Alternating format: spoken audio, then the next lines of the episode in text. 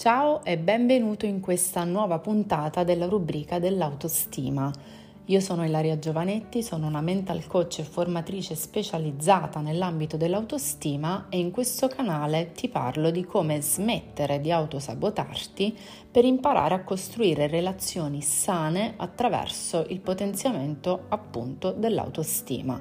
quindi se sei interessato a queste tematiche seguimi e attiva la campanella per essere avvisato da Spotify sull'uscita dei nuovi podcast. Oggi nello specifico voglio parlarti di tre errori che ti fanno ricevere continui rifiuti in amore e che molto probabilmente stai ignorando senza capire esattamente dove e perché stai sbagliando. Magari pensi anche di fare la cosa giusta utilizzando un certo approccio, ma poi quando dall'altra parte ricevi indifferenza, ricevi freddezza o addirittura rifiuti verbali chiari e precisi, ecco che il feedback è chiaro, hai fallito un'altra volta. E attenzione al peso che dai a questa parola, mi raccomando, che è super pericolosa per la tua autostima in qualsiasi contesto tu puoi generare un fallimento prima di ottenere un buon risultato. Ti basta pensare ad esempio a quante volte hai fallito cadendo quando da piccolo stavi imparando a camminare. Ma fai molta attenzione a non definirti un fallito a livello di identità, quindi a non pensare, a non ripeterti che sei un fallito, a non identificarti con questa parola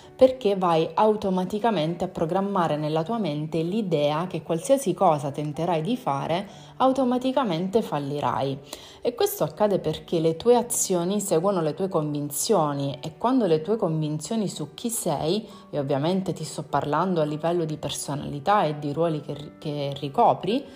quando quindi queste convinzioni sono depotenzianti, ecco che subentra l'inazione, il tuo obiettivo fallisce e ti racconto a questo proposito una breve storia per farti capire meglio questo concetto che a mio avviso è importantissimo. Diversi mesi fa ho seguito una ragazza in un percorso di coaching individuale e il suo obiettivo era quello di creare una sua attività lavorativa. Tra i blocchi principali sui quali abbiamo lavorato è emersa una convinzione limitante molto radicata sulla sua identità Infatti lei non riusciva ad identificarsi con l'essere imprenditrice, ma si considerava ancora una dipendente, nonostante il suo forte desiderio di dedicarsi appunto a qualcosa di suo. Ed ecco che a cascata i suoi modi di pensare erano ovviamente quelli di una dipendente, quindi le sue azioni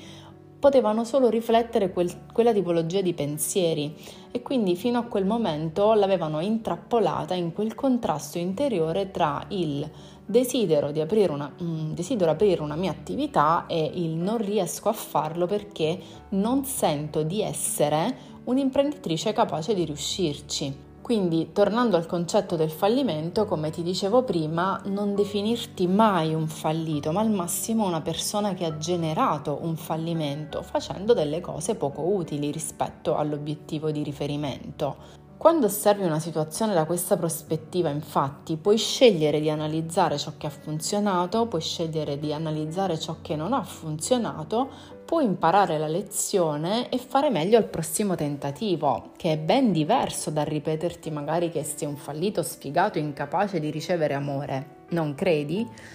Bene, c'è un presupposto della programmazione neurolinguistica che afferma proprio questo, cioè non esistono fallimenti, ma solo feedback di miglioramento. Imparando a vivere secondo questo principio, la cosa bella è che puoi smettere di colpevolizzarti per ciò che non è andato come volevi, che puoi allenarti a cogliere gli aspetti più utili di una circostanza che, ricorda, ci sono sempre anche nelle situazioni che appaiono più disastrose e infine puoi valutare cosa c'è da migliorare. Questo è uno degli insegnamenti più preziosi che mi porto dentro dal master in programmazione neurolinguistica e mi ha cambiato totalmente la percezione di vedere e vivere l'errore e sinceramente sono molto felice di averlo condiviso anche con te. Detto ciò, andiamo adesso ad analizzare il primo errore letale che ti sta facendo ricevere rifiuti dalla persona che ti interessa e non posso non partire dal concetto dell'insistenza. Bene, ci hanno insegnato che per manifestare ciò che vogliamo, per raggiungere un obiettivo, dobbiamo essere costanti, dobbiamo impegnarci a fare tutto ciò che è necessario per passare dal punto di partenza al risultato finale. E questo è vero, è tutto molto bello e da coach ti dico anche che è corretto, ma nessuno ci ha spiegato che questo principio non può essere applicato in amore perché non esisti solo tu nella tua stanzetta come quando stai lì che pianifichi magari di perdere quei chili di troppo, dedicandoti appunto ad un obiettivo che è totalmente sotto il tuo controllo. Perché quando si parla di relazioni entrano in gioco tantissimi fattori che non sono sotto il tuo diretto controllo e la maggior parte di essi sono inconsci o governati da leggi universali che sono molto più intelligenti di ciò che la mente umana riesce a concepire. Ecco che affermare di volere quella persona specifica non equivale ad affermare qualcosa come per esempio che il mese prossimo vuoi andare in vacanza a Dubai e quindi ecco inizi a pianificare i passi da compiere per poi trovarti effettivamente lì. Anche perché se fosse così semplice tutti sarebbero con la persona che desiderano, non credi? E se questo non accade, o sono tutti scemi o c'è qualcosa che tutti stanno ignorando e così a sensazione direi di dare una chance a questa seconda opzione e vediamo subito il perché. Quando ti comporti in modo insistente perché eh, ti sei messo in mente che devi conquistare il tuo lui o la tua lei, infatti ricevi rifiuto perché all'altra persona arriva pressione che può essere emotiva, può essere psicologica, può essere fisica, energetica, in base al livello da cui agisci e metti in opera la tua insistenza. Quindi cosa accade? L'altra persona sente proprio una repulsione così forte che non può far altro che scappare il più lontano possibile da te, in quanto si sente attaccata ed in dovere di proteggersi. Quindi cosa fa? Usa il meccanismo della fuga, usa l'allontanamento come mezzo per difendersi, come meccanismo di difesa. E ovviamente tu non puoi percepire tutto questo perché giustamente sei nella tua bolla di emotività, stai vivendo delle emozioni così forti e contrastanti che non riesci proprio a comprendere cosa stia succedendo nel mondo dell'altro, perché appunto riesci solo a vedere quanto desideri quella persona che in quel momento più si sta mostrando irraggiungibile e più il tuo desiderio di averla accanto a te ovviamente aumenta. E questo è un meccanismo mentale naturale, cioè più l'oggetto del desiderio si allontana da te, più lo vuoi, più lo vuoi possedere, più lo vuoi conquistare e ti basta osservare soltanto come reagisci quando raggiungi un obiettivo, magari ci lavori per mesi, per anni, ti impegni, fai sacrifici, eccetera, e poi una volta raggiunto, tac, già pensi al traguardo successivo. E questo accade un po' perché fa parte appunto della natura della mente un po' perché la società ci ha effettivamente educati a stare sempre sul pezzo della produttività e del costante raggiungimento dei risultati, quindi abbiamo un po' insito questo condizionamento e un po' perché a causa delle prime due motivazioni non siamo allenati abbastanza a vivere con reale presenza il qui ed ora. Quindi non ci godiamo appieno un successo perché appunto siamo sempre nella smania di appagare il nostro ego col prossimo obiettivo ma questo mm, non deve essere usato da te in questa circostanza del rifiuto come una giustificazione, anzi deve farti scattare proprio la molla opposta, nel senso che non è che perché una cosa è naturale per la mente, allora devi insistere con quella persona fin quando questo meccanismo ti dà appagamento, anche perché questo crea squilibrio interno ma dovresti impegnarti appunto a fare proprio ciò che ti rimane più difficile, ossia essere talmente presente a te stesso nella tua vita da comprendere quando è il momento di dire basta. E ovviamente ti starei chiedendo, in base a cosa dovrei decidere di dire basta? Beh, sicuramente quando la tua dignità viene calpestata, quando il rispetto per la tua persona non viene agito, ad esempio, dall'altra parte. E potrei andare ancora avanti con questa lista, ma direi che già quando vengono a mancare questi due principi fondamentali hai oltrepassato una soglia importante. Quello che ci tengo a sottolineare, come detto anche prima, è che l'altra persona non agisce in cattiveria o con l'intento di farti del male, di farti soffrire, ma pensa a sé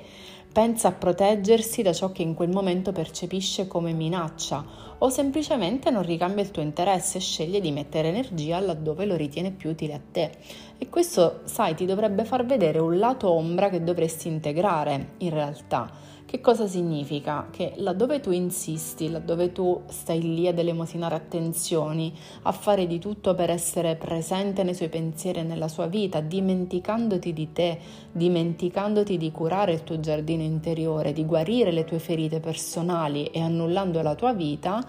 l'altra persona ti fa vedere come segue il suo sentire, con quanta facilità fa ciò che la fa star bene in quel momento, come sa prendersi cura di se stessa, anche se questo equivale a fregarsene di te. E questo ovviamente non vuol dire che fuggire sia la cosa più giusta, più sana o migliore per quella persona in quel momento, ma a te questo non deve minimamente interessare, perché nel momento in cui vai a prestare attenzione a queste cose, sai che stai facendo? Stai focalizzando ancora la tua attenzione all'esterno, su di lei o su di lui.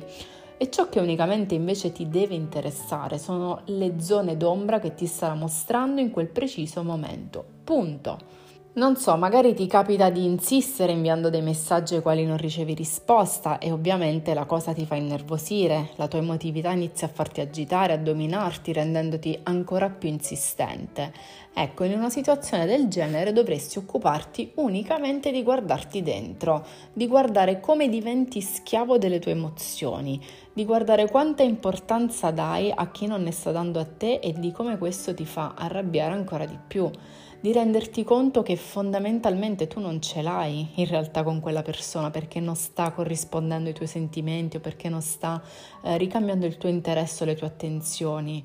Tu ce l'hai con te stesso perché non riesci a creare le circostanze che vuoi, esattamente come facevi quando eri bambino e i tuoi genitori non ti facevano vincere i capricci. Lo stesso scenario ovviamente può avvenire anche dal vivo, ma il risultato sarà pressoché lo stesso, quindi ti invito ad ascoltare questa puntata fino alla fine se vuoi conoscere una soluzione migliore per mettere fine a questa dinamica e diventare la persona capace di costruire una relazione sana. Intanto ti svelo l'errore letale numero due che ti sta facendo ricevere rifiuti dalla persona che ti interessa e mi riferisco al bloccare la tua vita e la tua felicità per inseguire una persona specifica. Qui parlo più a persone che non si sono rassegnate alla chiusura di una relazione e stanno vivendo ancora nella speranza che le cose cambino, rinunciando così alla loro vita per aspettare appunto la persona amata. Bene, devo confessarti che per un periodo di tempo è capitato anche a me di fare questa cosa e eh, queste sono fasi che possono essere vissute, vissute come eh, appunto fasi di vita altamente evolutive se affrontate con il giusto approccio e nei prossimi minuti farò il massimo per trasmetterti questo giusto approccio. Quindi ascolta più volte questa parte anche se ti farà male perché ti metterà faccia a faccia con la verità e se mi odierai anche solo un pochino saprò di aver fatto un buon lavoro perché solitamente è nel dolore che si trova la guarigione. Infatti, per quanto ai tempi abbia permesso a questa storia di farmi soffrire, personalmente ad oggi mi sento molto grata di aver vissuto un dolore simile perché se non ci fossi passata attraverso, ora non sarei qui a parlarne e ad aiutare persone come te a fare lo stesso. Alcuni mi prendono ancora per pazza perché ringrazio e benedico chi mi ha permesso di entrare in questo vortice di oscurità, ma ti assicuro che non c'è realizzazione più grande per l'anima. Quindi sappi che so come ti senti, sappi che ti sono vicina, che hai tutta la mia comprensione e sappi anche che è arrivato il momento di svegliarti da questa bella favoletta ovattata e riprendere in mano la tua vita. So anche che sei consapevole di stare sbagliando ad aspettare una persona che ormai ha dichiarato di non volerti e che allo stesso tempo non riesci a non farlo, cioè non riesci proprio ad andare avanti perché stai ancora soffrendo per questa rottura, ma vedi, continuare a fare cose che ti fanno soffrire, come per esempio alimentare false speranze o dare energia ai vecchi ricordi dolci e romantici, non ti farà smettere di soffrire Anzi, tutto questo ti sta impedendo di fare nuove esperienze, al di là dell'aspetto sentimentale, in quanto non hai proprio energie sufficienti per dedicarti ad altro. Non sei nel mood che ti fa svegliare la mattina grato per una nuova giornata che ti aspetta, con la voglia traboccante proprio di viverla. Non ti senti connesso a qualcosa di più grande di te, né fiducioso che tutto abbia un senso e che tutto stia accadendo per il tuo bene superiore, ma ti senti stanco, ti senti appesantito, ti senti apatico e sei diventato schematico e rigido, hai perso il gusto per la vita, hai dimenticato come si gioisce e non riesci più ad apprezzare le piccole cose. E tutto questo perché? Perché il tuo mondo sta ancora girando intorno a quella persona e intorno alla mancanza che la sua assenza ti sta facendo sentire. Non esiste altro per te ed è molto probabile che nemmeno quando era presente questa persona nella tua vita tu avessi una tua indipendenza o delle passioni di cui occuparti al di là della relazione e è basato su questa persona la tua ragione di vita in un certo senso. Le è affidata una bella responsabilità, diciamocelo, una responsabilità che tecnicamente dovresti assumerti unicamente tu, a prescindere dalla tua situazione sentimentale. Infatti ciò che rende scarno, apatico e noioso dopo un po' un rapporto è proprio il fatto che uno dei due basi tutto sull'altra persona, rendendola responsabile della propria felicità, della propria soddisfazione, della propria autostima. E questo è altamente tossico, questa è una vera e propria dipendenza al pari di una sostanza stupefacente, anche se molti lo scambiano per amore. Quindi ciò che dovresti avere il coraggio di ammettere a te stesso è che non è sacrificando la tua felicità, non è sacrificando la tua vita che quella persona tornerà da te, anzi tutto il contrario, perché stai solo buttando intere giornate nell'immondizia, con questo atteggiamento stai proprio disprezzando la vita e seppure ti sentissi appartenere a quella piccola percentuale di persone che certi amori fanno giri immensi e poi ritornano, non è questo l'approccio giusto per attendere. Ipotizziamo che questa cosa accada tra x giorni, mesi o anni. Cosa troverà quella persona al suo ritorno se non fai subito qualcosa per uscire da questo mood apatico e depresso? Troverà sicuramente una persona trascurata, che non ha pensato alla sua evoluzione, che non si è presa cura di sé né della sua felicità, che non ha fatto esperienze, che non ha vissuto. E quindi cosa dovrebbe trovare di interessante in te? Quale ricchezza apporteresti nella coppia? Perché dovrebbe darti un'altra possibilità? Solo perché il tuo sentimento è forte e perché hai annullato parte della tua vita per aspettarla? Beh, direi che non è proprio il massimo. E ovviamente non ti sto invitando a vivere al meglio la tua vita in funzione di un ipotetico ritorno, perché anche in quel caso significherebbe mettere l'altra persona davanti al tuo benessere e anche e soprattutto nei rapporti dove sussiste una connessione spirituale molto profonda, destinata ad essere vissuta anche sul piano materiale e dove è necessario vivere dei periodi di distacco, il vero e unico lavoro da fare è solo e soltanto su di sé. Perché, come dicevo anche nel, nella parte dell'errore numero uno, Ciò di cui ti devi interessare è ciò che l'altro ti mostra affinché tu possa guarirlo in te ed arrivare a provare un amore per te stesso davvero incondizionato che ti permetta di armonizzare in te tutto ciò che finora è stato dissonante o disequilibrato. Altrimenti rimarrai ancora e ancora nella mancanza, nel bisogno e nutrirai un sentimento in modo infantile. La ferita stessa del rifiuto che stai vivendo in questo momento è già un buon inizio per lavorare su questo aspetto e di recente ho scritto un ebook dedicato proprio a questo che si intitola Come diventare sicuro di te per smettere di essere rifiutato in amore.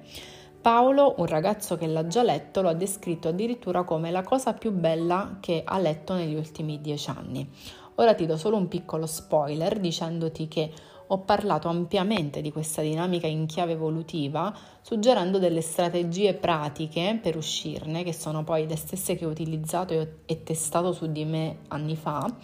Inoltre ho descritto quali saranno le caratteristiche delle relazioni che nasceranno da questo momento in poi in relazione al cambio energetico in atto al momento sul pianeta e come allinearsi concretamente per smettere di stare male e costruire finalmente relazioni sane ed appaganti. Ascolta questa puntata fino alla fine perché ti dirò come riceverlo eh, in regalo. Intanto direi che è il momento di lasciare la scena all'errore letale numero 3 che ti sta facendo ricevere rifiuti dalla persona che ti interessa e mi riferisco al fatto di mostrarti sicuro di te sul piano materiale senza avere una reale centratura interiore. Che cosa significa questo concetto? Scendiamo direttamente nella densità materiale. Magari sei una di quelle persone che per mascherare le varie insicurezze che nutre a livello interno punta tutto o quasi sull'apparire. Che tu sia una donna oppure un uomo è molto fattibile che tendi a curare molto il tuo aspetto esteriore, magari a vestirti bene, a preoccuparti di collezionare giudizi esterni positivi che diano forza a quell'apparire su cui hai investito energie, soldi e tempo e tutto questo ti crea quella sicurezza mentale che ti dà il coraggio per farti avanti con la persona che ti interessa, per buttarti in un nuovo approccio, è un po' come un carburante, ma poi ti rendi conto che non è stato sufficiente, come si suol dire, a portare la pagnotta a casa perché hai collezionato l'ennesimo rifiuto e sei portato a pensare che qualcosa magari non sia andato nel modo in cui eri vestito, nel modo in cui hai fatto i capelli o in altre cose inerenti alla tua parte esteriore. Quindi vai a mettere in quel momento tutta la tua energia nel capire dove hai sbagliato, nel capire perché sei stato rifiutato in quel modo, alimentando così il problema ma senza trovare una soluzione. Quando ero più piccolina, la sfida col mio corpo è stato il primo step verso la riscoperta della mia autostima. Infatti mi vedevo male, senza una forma, non mi piacevo e rifiutavo palesemente degli aspetti caratteristici del mio fisico. Così ho iniziato ad andare in palestra, a prendermi cura di me sotto l'aspetto estetico, ma la mia autostima non sembrava proprio migliorare, anzi. Quando dopo anni ho preso il master in comunicazione non verbale, ho capito dove stava l'inghippo lo stesso che probabilmente sta bloccando anche te e che sto per svelarti. Nonostante tu appaia perfetto esteriormente e ti impegni affinché questo sia così forte che arrivi in modo chiaro all'altra persona, tutte le insicurezze ed i conflitti irrisolti che vivi interiormente vengono percepiti da chi ti sta intorno, da chi ti sta davanti in quel momento, grazie al tuo linguaggio del corpo, grazie al tuo modo di comunicare, grazie all'energia che emani. Quindi non sei centrato tra chi sei in quel momento, tra quello che stai mostrando in quel momento e tra quello che pensi di mostrare. Devi sapere che esistono dei movimenti davvero impercettibili che facciamo col corpo, che facciamo con le micro espressioni facciali in modo così veloce, in modo così automatico ed inconscio che trasmettono esattamente l'emozione che stiamo vivendo in quel momento, che trasmettono insicurezza se è lo stato interiore che stiamo vivendo in quel momento e vale ovviamente per tutti gli stati emotivi. Quindi puoi trasmettere tensione, puoi trasmettere ansia, puoi trasmettere falsità in base ad alcuni gesti che fai anche senza dire una parola. Immagina di trovarti davanti alla persona che vuoi e di essere tutto vestito bene, tutto curato nei minimi dettagli Immagina di sentirti proprio uno strafigo e poi che succede? Magari te ne rimani lì con le braccia conserte, col tono di voce basso, senza sapere magari neanche cosa dire esattamente perché in quel momento le tue emozioni prendono il sopravvento e non le sai gestire. E ovviamente l'occasione è bella che sprecata, hai già dato un primo impatto che è arrivato direttamente nell'inconscio dell'altra persona che in quella Mm, anche se è passato pochissimo, pochissimo, tempo, quella persona a livello inconscio si è già fatto un'idea di te, che magari non è quella, magari non è esattamente così, ma tu hai comunicato quello, quindi è quello che l'altra persona ha assorbito di te. Ovviamente questo è uno dei mille esempi di insicurezza a livello non verbale e paraverbale che potrei farti, quindi se non ti sei riconosciuto in questo esempio specifico, non è detto che tu non lo stia vivendo e trasmettendo attraverso altre incongruenze. Quindi come puoi comprendere da questi esempi, il fattore esteriore conta, ma in un contesto più ampio che contiene anche altri fattori che sono prettamente interiori. Un altro esempio può essere quello di uh, ricevere un rifiuto dopo esserti giocato la carta uh, dell'apparenza con una persona a cui dell'apparenza non frega niente o quasi. E qui ti racconto un aneddoto divertente che ho vissuto di recente dove un ragazzo praticamente prova ad approcciarmi e eh, quasi all'inizio della conversazione, oltre a farmi 2000 complimenti inutili e scontati, e qui ti rimando al punto 1 dell'insistenza, inizia a raccontarmi di quanto fosse serio, di quanto fosse messo bene economicamente, della macchina che aveva e cose così. Quindi oltre al basso livello di conversazione, in questo caso specifico, la cosa che più mi ha colpita è stata proprio l'insicurezza che stava comunicando con il suo linguaggio del corpo. In questo caso, volendo fare proprio la nerd della comunicazione non verbale, e te lo dico affinché tu possa evitare di fare lo stesso imbarazzante errore, è mancato un elemento fondamentale che in programmazione neurolinguistica si chiama rapport che nella pratica è quella fase iniziale in cui si studia, tra virgolette, e ovviamente acquisendo le giuste competenze, l'altra persona al fine di creare un ponte di comunicazione basato sull'empatia e sulla fiducia. Altrimenti si rischia di entrare in quel tipo di conversazione che più che un approccio sembra proprio un colloquio di lavoro dove fai l'elenco dei tuoi punti di forza e stai aspettando una risposta dall'altra parte e direi che anche no. Quindi riassumendo quest'ultimo punto, il messaggio per te è questo. Evita di puntare tutto sull'aspetto materiale e dai anche il giusto spazio alla tua interiorità e soprattutto alla sua espressione, altrimenti continuerai ad essere percepito come una persona insicura e a venire rifiutato. Anche perché se non inizi da subito a lavorare sulle tue insicurezze, che sicuramente vengono da alcuni episodi del tuo passato, col tempo ti ostacoleranno sempre di più e tu non vuoi sentirti inadeguato e ricevere rifiuti per sempre, vero? Bene, se ti stai chiedendo da dove iniziare a fare questo lavoro su di te, ho due buone notizie da darti. La prima è che puoi farlo entrando in autostima consapevole, il mio percorso in podcast in cui attraverso esercizi mirati ti prendo per mano e ti aiuto a fare proprio questo tipo di lavoro. La seconda buona notizia è che questo percorso è in promozione fino al 14 febbraio 2022 e acquistandolo adesso riceverai tanti bonus di valore e nello specifico. 21 podcast composti da una lezione teorica e dalla relativa applicazione pratica dove potrai sperimentare direttamente e concretamente dei risultati diversi fin da subito due meditazioni, la mia assistenza WhatsApp per qualsiasi domanda inerente al percorso, il primo bonus che consiste nel, eh, nel, workbook di autostima consapevole dove potrai svolgere gli esercizi pratici e tenere traccia dei tuoi miglioramenti, il secondo bonus che consiste nell'accedere al gruppo Facebook riservato ai soli iscritti dove troverai contenuti esclusivi tra cui la possibilità di partecipare a due sessioni di coaching e formazione collettive al mese su autostima e relazioni e potrà interagire direttamente con me. Il terzo bonus, come ti dicevo anche prima, è il mio ultimo ebook che si intitola Come diventare sicuro di te per smettere di essere rifiutato in amore, in cui ti svelo le caratteristiche che avranno le relazioni future nel nuovo mondo in cui stiamo entrando e come risolvere i blocchi interiori che ti fanno attrarre sempre persone sbagliate che non ti apprezzano come vorresti. Per prendere subito il tuo percorso e diventare finalmente la persona capace di costruire relazioni sane, libera da insicurezze e da autosabotaggi, puoi cliccare nel link che trovi in descrizione e ricordati che questa promo scade il 14 febbraio 2022. Io ti ringrazio per essere stato con me e se sceglierai autostima consapevole per fare questo lavoro e diventare una persona migliore, capace appunto di costruire relazioni sane, ci vediamo all'interno del percorso, altrimenti ti aspetto la prossima settimana con una nuova puntata.